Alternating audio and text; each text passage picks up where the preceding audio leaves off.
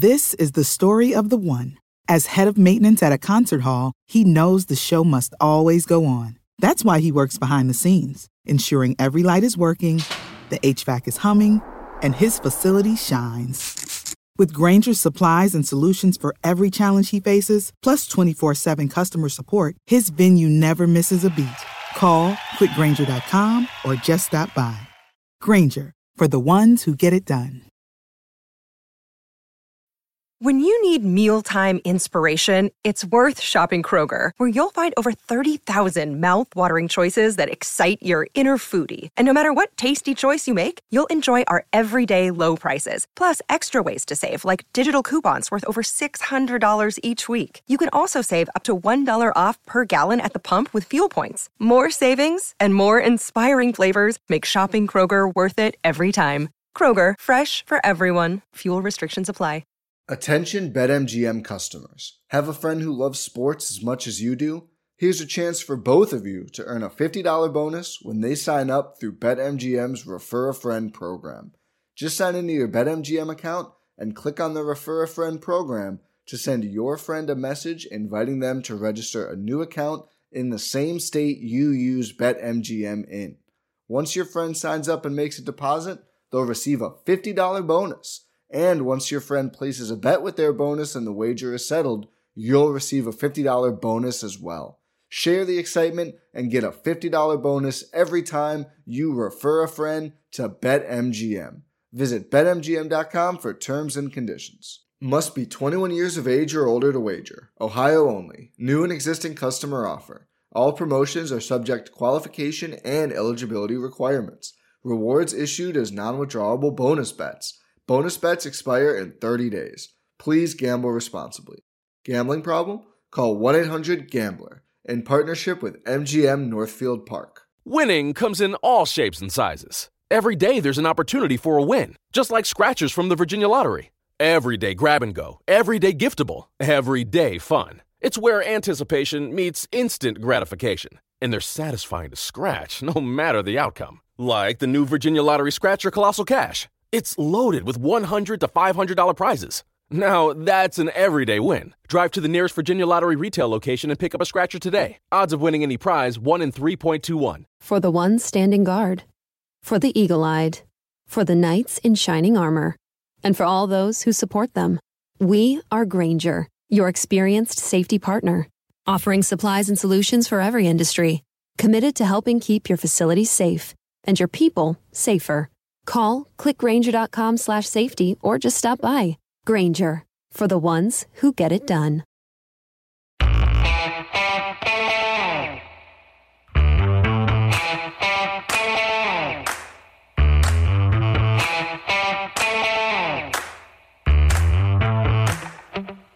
Hi, we're here for another episode of Film Study. Uh, this is Ken McKusick. I'm joined today by Frank Platko of Baltimore Beatdown, who's an editor there. And Frank, how you doing today? Pretty good. Good to be back on. Thanks for having me. Life's good. And uh, we're, we're going to talk about the 2019 Ravens tight ends and their production in 2019, how Frank graded them for the season, and also looking into 2020, what the what the Ravens can expect and hope for out of that tight end group, which was so pivotal uh, to the Ravens' success. Yeah, so uh, just starting off here at the top, I haven't done all the grades for every position. I'll preface by saying that, but I presume that the tight end is the tight ends group is going to end up having the highest average grade, which is which is about what most people would expect. Um, I gave Mark Andrews an A minus for the year, and Hayden Hurst and Nick Boyle each B grades. But frankly, either of those could have been higher, um, and you'd have a reasonable argument to make there. But uh, you want to start with Andrews first, I guess. Absolutely, go ahead. Yeah, sir. So um, Andrews, obviously, Pro Bowl season, um, took a huge step forward in his second season, as most people expected. He was far and away the team's top receiving threat, led the team in basically every receiving category 64 receptions on the year on 98 targets, 852 receiving yards with 10 touchdowns. Um, I guess if there is one lone blemish, um, on his on his resume this season was that Seahawks game, which is really just kind of an outlier and puzzling, where he dropped, I want to say at least three to four passes off the top mm-hmm. of my mm-hmm. head, and that really that really crushed the team in that game. But they were still able to win regardless. And then not to continue harping on the negative too much, and then against the Titans, he had the ball sail off his fingertips and it was intercepted by Kevin Byard. But those were really just alone blemishes on what was far and away a really strong season from the second year tight end. Yeah, outstanding season. Like Brown started out fantastic in those first two weeks with 16 out of 17 receptions on the balls thrown to him. It looked like he might really exceed his his rookie year. I, I liked what he did this year. It's not like I'm I'm good, I'm negative on it, but his rookie year was so outstanding on a per catch basis and a, particularly a per target basis. I don't think he really had as good a year. I know that's going to be a little bit of an unpopular thing given the the, the bump in yardage, but he had a, a, team record 11.04 yards per target as a rookie, dropped to 8.7 yards per target in his second year. So, uh, and that's a record any position, any receiving position. Um, and there's it only been a couple of guys who'd otherwise been over 10. I think Derrick Alexander in 96 or 97 was over 10, and Todd Heap in 2010 was over 10. So uh, it was a really a, it was a singular rookie year that he'd had, and you know it's not that he had a bad year by any stretch. You know, he had 10 touchdowns. He made the Pro Bowl. He played well. I mean, there's lots of things to love about what he did. It's just he wasn't entirely consistent as a receiver, particularly after those first two weeks. Yeah, I mean, that's a good point you bring up. And especially, I mean, I think his season was better on the surface, just from an outsider's perspective, than necessarily when you dig down deep into the advanced metrics and, and really look at it uh, from from more of an analytical perspective. But I, I think moving forward, particularly next year, there's definitely some room for for mild regression, especially if the team chooses to get uh, Hayden Hurst more involved, which I'm sure we're going to talk about here shortly. But what did you see? Um, curious from your perspective, what did you see from Andrews as a blocker this season? Because that was obviously a big area that that the team and himself talked about in the offseason about him improving. Yeah, they eh, surprisingly Andrews did not play uh, an enormous percentage of snaps. So for the whole year, if you had to guess, what, what what would you say without looking? You may have already in terms of his percentage of snaps. No, I haven't looked actually. Um, percentage of snaps, if I had to guess, maybe somewhere between 35 to 40, 40, okay. 35, 45. Well, okay, it's forty. It's forty-one percent. It was thirty-five percent in 2018. He's effectively a designated receiver on a lot right. of you know pitch and catch downs where they really want to want to take advantage. Um, and they've used Boyle. Obviously, plays a lot higher percentage of snaps than anybody because he's so pivotal to the run game. Hurst plays a fair number of snaps because he's proven to be very valuable in the read option in that V formation they run a lot with mm. uh, you know three effectively three backs or two fullbacks if you want to think of it in the backfield. Um, uh, anyway, it's a it's a uh, it's it's each of them has their kind of niche, and Andrews is really as a designated receiver, so he's got to be really good at that. Uh, he does not line up in line very often. When he does, it's because they're trying to fool the opponent and run a big, heavy formation. Uh, mm-hmm. it's it's not really his thing uh, to to be the blocker in this situation. And because of what's happened with him in terms of injuries and because of how much they need him as a receiver, I think it makes sense to have some better defined roles that more exactly fit him. Yeah, it's a good. And I mean, it's not necessarily to say that he couldn't block given the opportunity, but for for what he's great, for what he's best at, and for how desperately the team needs him to be a productive receiver, I think it, it's best he's best suited, obviously, like you said, to be a designated pass catcher. And I think that's what's so unique about the trio of tight ends is that each of them are they have extreme they have defined roles and they're all very good at different things and you really don't see that let alone from position groups in general, but especially from tight end rooms um, around the NFL. It's definitely unique. Mm-hmm. The other thing we saw from Andrews a lot is that the Ravens ask him, or maybe I'll say that Jackson relies on him more to make contested catches. So he's mm-hmm. very comfortable throwing to him in tight space. I think he's true. That's true of Hurst as well, by the way.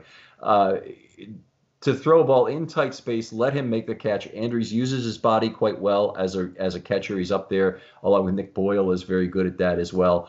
Uh, in fact, all the Ravens tight ends are pretty good, but but Andrews is probably the best of the of the three of them as using his body to box out and and and make a catch. Uh, he really was showing off those first couple of weeks when he caught 16 out of 17. The rest of the year, he was a meh 48 of 81, uh, which is slightly under a 60% catch rate. So mm. That's not what you want from a tight end. Uh, so so the contested catches probably weighed more heavily on what was happening, along with some of the troubles he had with the wet ball that you mentioned with Seattle and other games. Ravens played in a lot of rain this year. Ravens played in a lot of difficult weather for Lamar, frankly. Uh, and, and Andrews eh, eh, did not have good games when that was happening. Yeah, and it's obviously, I mean, any for any player, it's about overcoming the uh, adversity. In this case, the poor weather conditions. But Andrews, at least from my perspective, he doesn't. The Ravens never really asked him to run very complicated routes. It was more so just finding soft spots in the zone.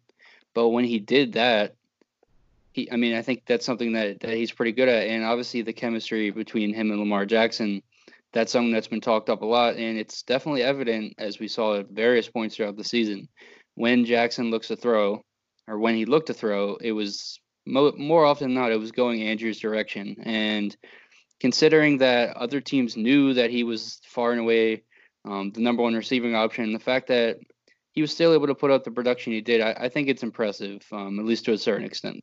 Yeah, I, I, agree with that. That's a that's a very valid point. He had 98 targets on a total, and I want to get, have a snap count here that as it's presented here on PF Pro Football Reference, he had 457 snaps according to that. That may include penalties, it may not, I don't know. But 98 out of 457 is going to be a far higher percentage, over 20%, more like 22 or something, than any other uh, wide receiver on the Ravens. Most of the most Ravens wide receivers would be, you know, probably well under 15% uh, in terms of targets divided by snaps. So uh, that's a that's a lot of reliance on one particular receiver, and it it also means that while you can attack a zone with him, it's harder to play your play action game. I would think to Andrews because it's just so he's the one guy you really need to cover, and I think that's the point you're making is that if if he's a designated receiver, you know he's a guy you they want to go over, uh, go for, then that makes it more difficult for him to get open. Yeah, definitely, that's a good point. And I mentioned I think there's room for for some regression here moving forward. You could also make the case that if the Ravens are able to add more receiving talent, that Andrews could still could still be putting up similar, maybe slightly less numbers. But I mean, I don't see. I think it's best for the team if they're not relying on him. It's best for everyone involved if they don't have to rely on him as heavily as they did, um, not just next year, but moving forward. But uh, he's definitely just looking forward. He's a he's a candidate for uh, for a contract extension uh, here coming up. What what year is it that he'll be eligible? Is it 2021? Well, won't won't be until after 2020 is the earliest it can happen. The Ravens probably wouldn't do it until at least after year year. Um, well, they might do it after year three. It's a, it'd be an early extension. They might do it in season during year four. Either one of those is possible. Yeah, um, but nevertheless, he's definitely. It's only a second year, and he's he's definitely emerged in the conversation for for being a top five tight end in the league, which is impressive, nonetheless. And I mean, like we mentioned, when you dig down into his deeper stats, maybe a little bit overrated, but all things considered, hard hard to be too too disappointed with the product that he put on the field this season. Yeah. I, am not critical at all, and I think there's there's certain things Jackson can do better to manipulate a defense that I think will help Andrews more. And one of them we saw in the Arizona game, he made that great catch down the side. Well, it wasn't a great catch; it was a great ability to get open on right. the ball down the sidelines against Arizona, which went for the first touchdown in that game. And it, it, was Jackson's pump fake, which brought the I forget if it was the corner or the safety up on that side, but there was no one anymore any anywhere to near to cover Andrews at that point. And that uh, you know Jackson needs to do more of that to manipulate defenses. There's some some things he needs to get better at as a quarterback. Um, that while he's excellent and while he did a lot of things a lot better this year, there's still more room for growth for him. Yeah, definitely. That's a great point. But on uh, that same pass you're talking about, I guess Andrews did do a great job uh, catching an absolutely wide open, wide open catch. So uh, hats off to him. But do you want to move forward with with the other tight ends? Please go ahead. Yeah. So next on the list, I had uh, Hayden Hurst, who I gave, as I mentioned, I gave a B grade. But quite frankly, I was really tempted to give him a B plus. I just think all things considered, given that his number really wasn't called all that often, but at the same time, when it was called, as we talked about with some other pass catchers, he he really showed flashes of being a reliable pass catcher with the ability to create in space and seemingly everything that was thrown his way, he came down with, right? He had 39 targets, he caught 30 of them, and I don't even remember the nine incompletions. I really only remember him catching everything. Obviously, literally not everything, but that that's just um, the perception. He has soft hands, and we saw against the Bills when Andrews went down with injury. Hurst stepped up in a big way with the long touchdown pass, which seemingly was the reason that the Ravens were able to win that game. And Hurst, and this has kind of been talked up amongst the media, you have the three tight ends, right? So Andrews is the pass catcher, Boyle is the des- designated quote unquote blocker, and then Hurst is kind of the perfect mix of both of them because he brings the versatility and ability to block and line up different spaces, but at the same time, he's a, in my opinion, he's a comparable pass catcher to Andrews, at least in terms of skill set and ability.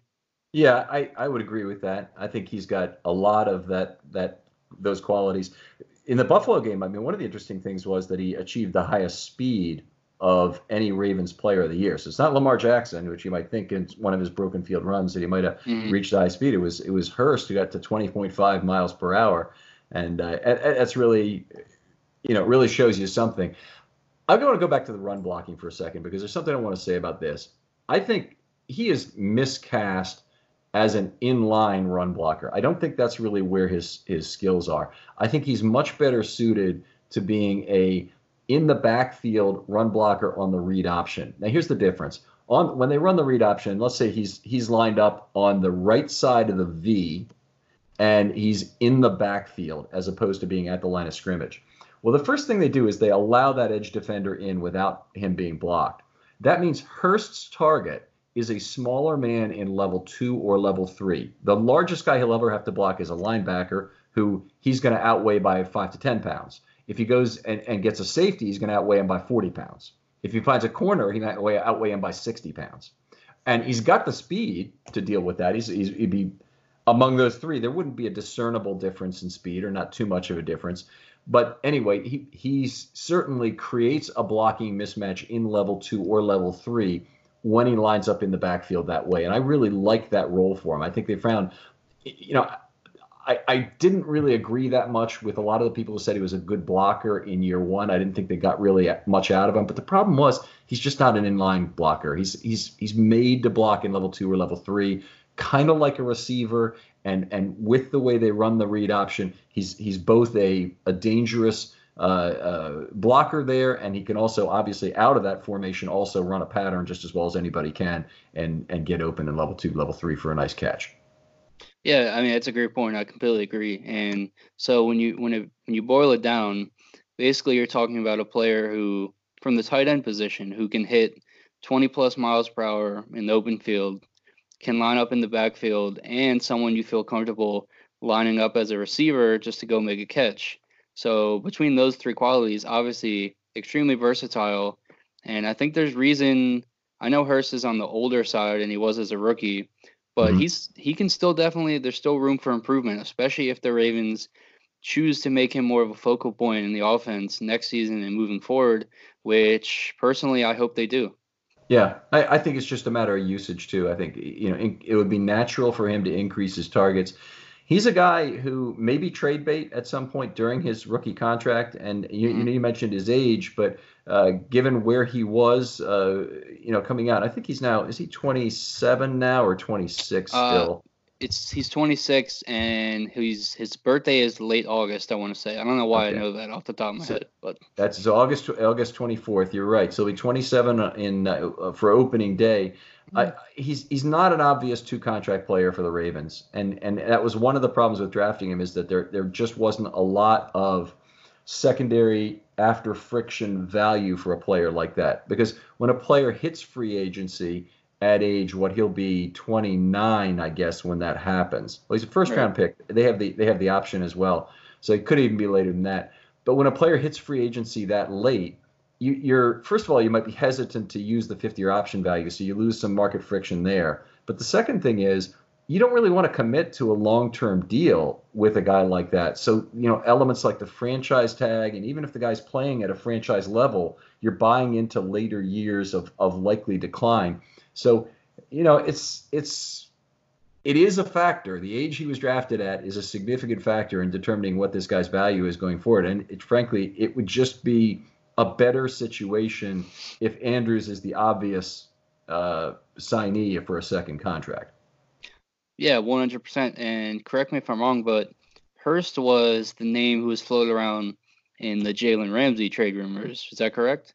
Yeah, I, I don't know if it was ever real, but obviously right. the what the Ravens traded to get uh, Peters was approximately four to five percent of what the draft capital traded to get. And I'm being I'm being conservative with that estimate, meaning I'm I'm approximating on the high side.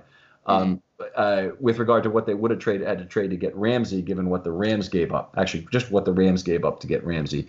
Uh, you know, it was 20 times as much they gave up, and and I don't know why we would even trade Hayden Hurst plus what we gave up for Peters in exchange for Ramsey. That'd be that'd be a really close call at the at the best.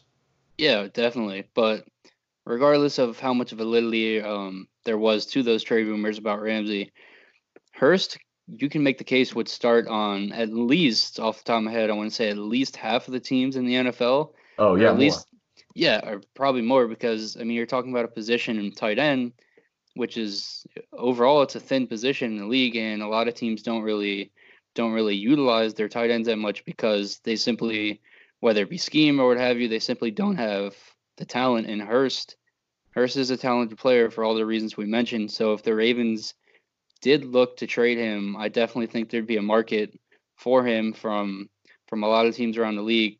Exactly what compensation they could get for him, obviously that's up in the air and would remain to be seen. But I think this is a big year for Hurst if he can kind of emerge as as more of a a usage based in higher percentage of usage in the offense, then you're looking at someone who's going to stick around probably for for the entirety of his rookie deal. But if not, then it wouldn't be surprising to see him playing elsewhere um, sometime in the next two to three seasons. All right. You want to move on to Nick? Yeah, sure. So um, last but not least is Nick Boyle, who caught 31 passes this year for 321 yards, two touchdowns, um, both of which were the first two touchdowns of his career. Um, he's kind of the, the, third cog in the team's three-headed monster, so to speak, but he did sign the three-year, eighteen million dollar extension um, over the summer, and from my eyes, and I'm imagining from your eyes as well, he he did everything he could to prove that you know he's worth that money, especially based on what his value is, not just as an individual player, but in this offense, he's extremely valuable because of his versatility and blocking ability. Basically, the way I look at it is when you have Boyle lined up in the backfield or, or on the line, he's basically an extra offensive lineman, mm-hmm. but one who's significantly more agile and athletic, particularly downfield um, in the second and third levels.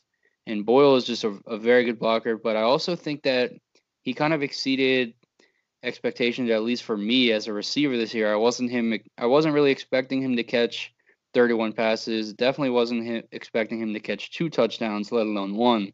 But all in all, I think it was a strong season for Boyle. And for me, frankly, one of my favorite moments of the season was against the Patriots when he did catch his first career touchdown. And I know it's kind of a minor moment in what was a historic season, but that was really cool um, from my perspective. Right. I, I, I, like the fact that Jackson was trying to get him a touchdown. That's that's just uh, it's a very good team thing. If, right. if, you look at if you look at Boyle, this is, is, a strange dichotomous player here, but he played 70% of the snaps. So for starters, that's telling you how important he is to the Ravens' run game, how mm-hmm. important mm-hmm. he is to, to blocking. Andrews played 41% of the snaps. I didn't look at Hurst uh, while I was on him, but but you know he's he's getting by far the most snaps of any individual tight ends. That should tell you for starters how the Ravens value him. And then you mentioned he, you know, he caught 31 out of 43 balls this year, so extremely good catch, well, good catch percentage of 72.1% for a tight end. That's significantly better than than Andrews, and it's better than Boyle. If you look, at, sorry, and it's better than Hurst. If right. you look at his yards per, I'm sorry, Hurst was Hurst was better in terms of of, of catch percentage. But if you look at yards per target, uh, Boyle's actually ahead of Marquise Brown, 7.5 to 7.4. So that's a you know that's a big difference there in terms of of what he was supposed to give. And a lot of people, I think, were, were really questioned the decision or the importance of the signing in the off season. Mm-hmm. And I think I think he he totally lived up to it. Yeah, definitely. And I mean, for a player like I'm Boyle, sorry. Let me let me correct myself for a second. Right. Eight eight point two yards per target for for Brown. I'm wrong. So the seven seven point five was still less than Brown, but still very good for a blocking player. And I'm sorry, Frank, for interrupting you. I want to correct that first. Yeah, yeah, no, and just branching off what you said just now, the fact that those two are even comparable in that stat is not something you would expect, but it speaks to Boyle. It speaks, I think, to his, you know, kind of underrated ability as a receiver. And I think we saw that at times throughout the season, but people were were I guess somewhat fair at least to question question um, when the when Boyle was signed to the contract extension. It wasn't necessarily an extremely popular move, but it proved to be the right one, not just for this year, but I think moving forward. So long as the Ravens are running this sort of offense, um, and so long as Greg Roman is pulling the strings, Boyle, he's going to be playing the most snaps out of all the tight ends, and he's going to be doing a great job of whatever they ask him to do. Yeah, he's absolutely a terrific fit for Roman scheme, no doubt about that. And you know they've got so many players who exactly fit the scheme. You got to wonder what happens if there's an injury or something. I mean, Patrick Ricard is so good for this scheme, and Nick Boyle is so good for the scheme, and Hayden Hurst in terms of you know running running from a from an H back fullback position, in the backfield uh, is very good for the scheme in terms of of finding the right block. And both tackles are benefiting from the scheme. Just boy, what yeah. happens if there's an injury at some point? So, just in that hypothetical scenario, let's say, I mean, obviously, God forbid, but if someone like Ricard were to get injured, do you think you could seemingly just slide Boyle into a similar role because of how good he is as a blocker? Or, like, do you think that'd be a seamless transition, something like that? I think they'd need Boyle in his current role. I think they'd right. probably have to go to the street to find a fullback to fit Ricard's role not as well.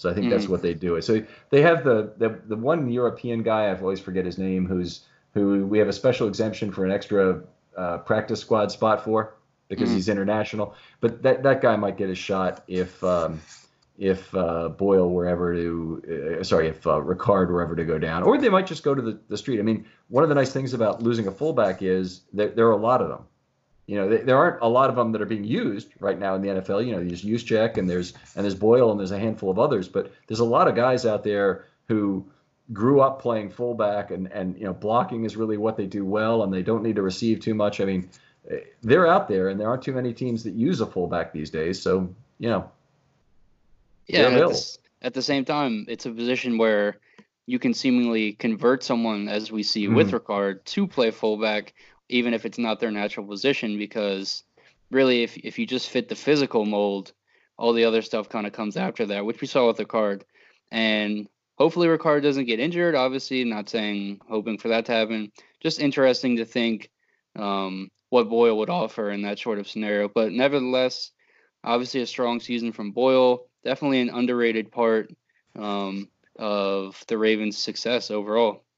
So you got three guys here what would be your strategy if you're the GM in terms of trying to find a backup of some sort? Maybe you're looking for a practice squad player. Maybe you're looking for a special teams player who actually makes the roster to back up what are essentially four positions, including Pat Ricard now. Yeah, I mean that that's an interesting thing that DeCosta is probably going to definitely have to look at. Um, I think at the very least you want to have somebody who could fill in, basically not replicate, but but fill in exactly what the role is of either Andrews, Hurst, or Boyle, right? So you want to have someone in house and available should one of those players get go down with injury or what or whatnot. Then you have someone who can step up. So if Andrews were to get hurt, then you have a capable receiver who can step in in the depth chart. Or if Hurst were to get hurt, then you have someone who can step in and kind of fill in his role, and so on. Same with Boyle. Um, I I was a little high on I believe there was two tight ends that the Ravens had um, on the practice squad and throughout the offseason. Their names are slipping me. Was it is it Cole Herdman? Was that yeah, Cole Herdman? Yeah, and then there was one other one who who kind of showed some flashes who whose name is slipping me, but either of those guys are are probably good options to keep around in house um, and serve as extra bodies throughout training camp. But yeah, that, that's kind of where I would look. Yeah, I didn't see if Herdman actually signed with another team this season and was playing somebody somewhere because he certainly might have. Uh, yeah, I didn't even think about that. You might be right. Yeah, I, I don't see him listed with another team here, so it could well be that he lasted, uh, or, or or maybe that he got injured. I'm not sure. So uh, anyway, uh, Frank, we appreciate you coming on again. Why don't you tell people where they can find your writing and find you on Twitter in particular? Yeah, absolutely. So you can find my personal Twitter account um, at frankjp0. That's the number zero, and you can find all my uh, all my articles over at Baltimore Beatdown. Um, I encourage you to check out the site and everyone, all your listeners, because uh, we're doing some good stuff over there. We have a great Baltimore Beatdown podcast, so if anyone wants to check that out as well, um, all good stuff. And I appreciate you having me on. And go Ravens! All right. Thanks for coming on, Frank. Again, we're, we're, we're trying to pitch the notion. If you want to do a film study short with me, I'd love to have you, particularly if you've done any first principles analysis of your own. Maybe you want to talk about draft picks of some college players. Maybe you want to talk about free agents you think the Ravens ought to target. Uh, whatever the case may be, I'm happy to have you on. We'll have a little discussion just like we, we, we had here with Frank about his writing. Thanks for listening again. We'll talk to you next time on Film Study.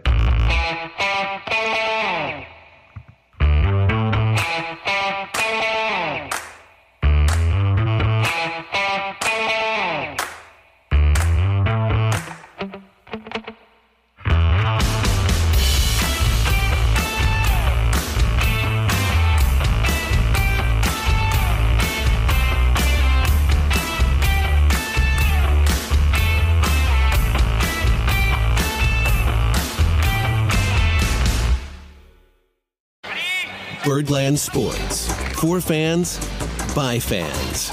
Find more great shows like this at birdlandsports.com.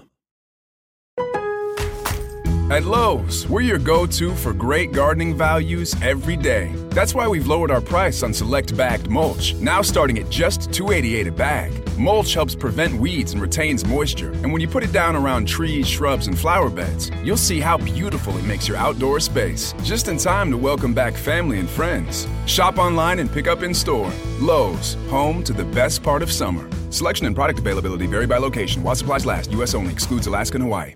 Winning comes in all shapes and sizes. Every day there's an opportunity for a win, just like scratchers from the Virginia Lottery. Every day grab and go, every day giftable, every day fun. It's where anticipation meets instant gratification, and they're satisfying to scratch no matter the outcome. Like the new Virginia Lottery Scratcher Colossal Cash. It's loaded with $100 to $500 prizes. Now, that's an everyday win. Drive to the nearest Virginia Lottery retail location and pick up a scratcher today. Odds of winning any prize 1 in 3.21.